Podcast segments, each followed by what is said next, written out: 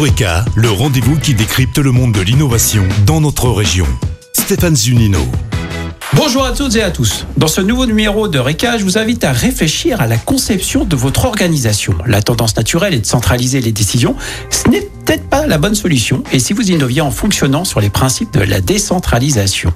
Pour en parler, avec moi Philippe Vessac, bonjour. Bonjour. Responsable innovation du groupe Ronald Auvergne.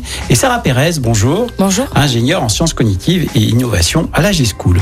Philippe, comment réussir en fonctionnant donc sur les principes de la décentralisation? Expliquez-nous.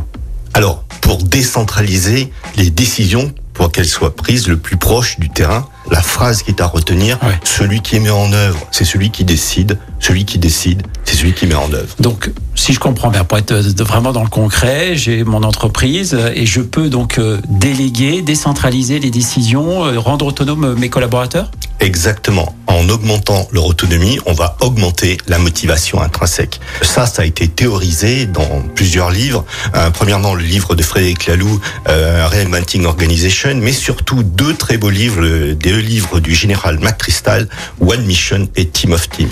Sarah, donc euh, une illustration peut-être très concrète? Sur la décentralisation, euh, c'est euh, tous les jours ce qu'on applique avec euh, Philippe, euh, no- qui est notre manager.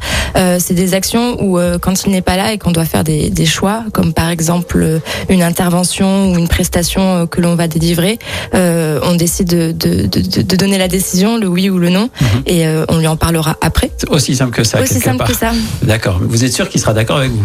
Peut-être qu'il ne le sera pas, mais on aura fait quelque chose au moins. Ah, Si j'étais pas d'accord, potentiellement ils peuvent, elles peuvent avoir une meilleure idée Ouais. que moi, parce qu'en fait elles sont Ouais. au contact du terrain. Et l'autre chose, si elles se trompent, elles apprendront. Vous vouliez parler de, de Morningstar, de quoi s'agit-il Oui. Exemple? Alors Morningstar, c'est une, une entreprise qui a été créée en 1970 euh, aux États-Unis et qui est euh, assez célèbre. Donc c'est une entreprise de transformation de tomates Ouais.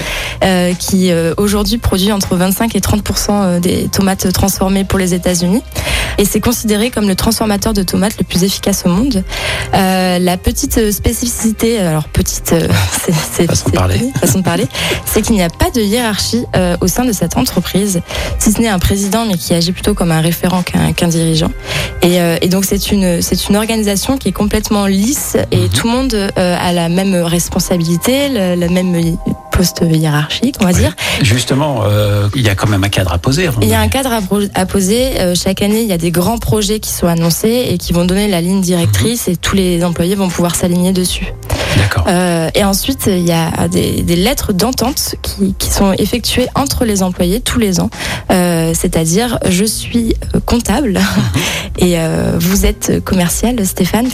Et euh, tous les ans, je vais proposer un plan d'action, un projet, et, et on va en discuter ensemble. Et ensuite, on va se mettre d'accord et on va signer un papier sur une responsabilité commune sur ce projet et surtout sur l'investissement qu'on va y mettre. Voilà, ben, vous avez compris que pour réussir dans l'innovation, il faut aussi pouvoir décentraliser. En tout cas, c'est la recette qui est conseillée aujourd'hui. Merci beaucoup, Philippe. Merci, Sarah. Merci.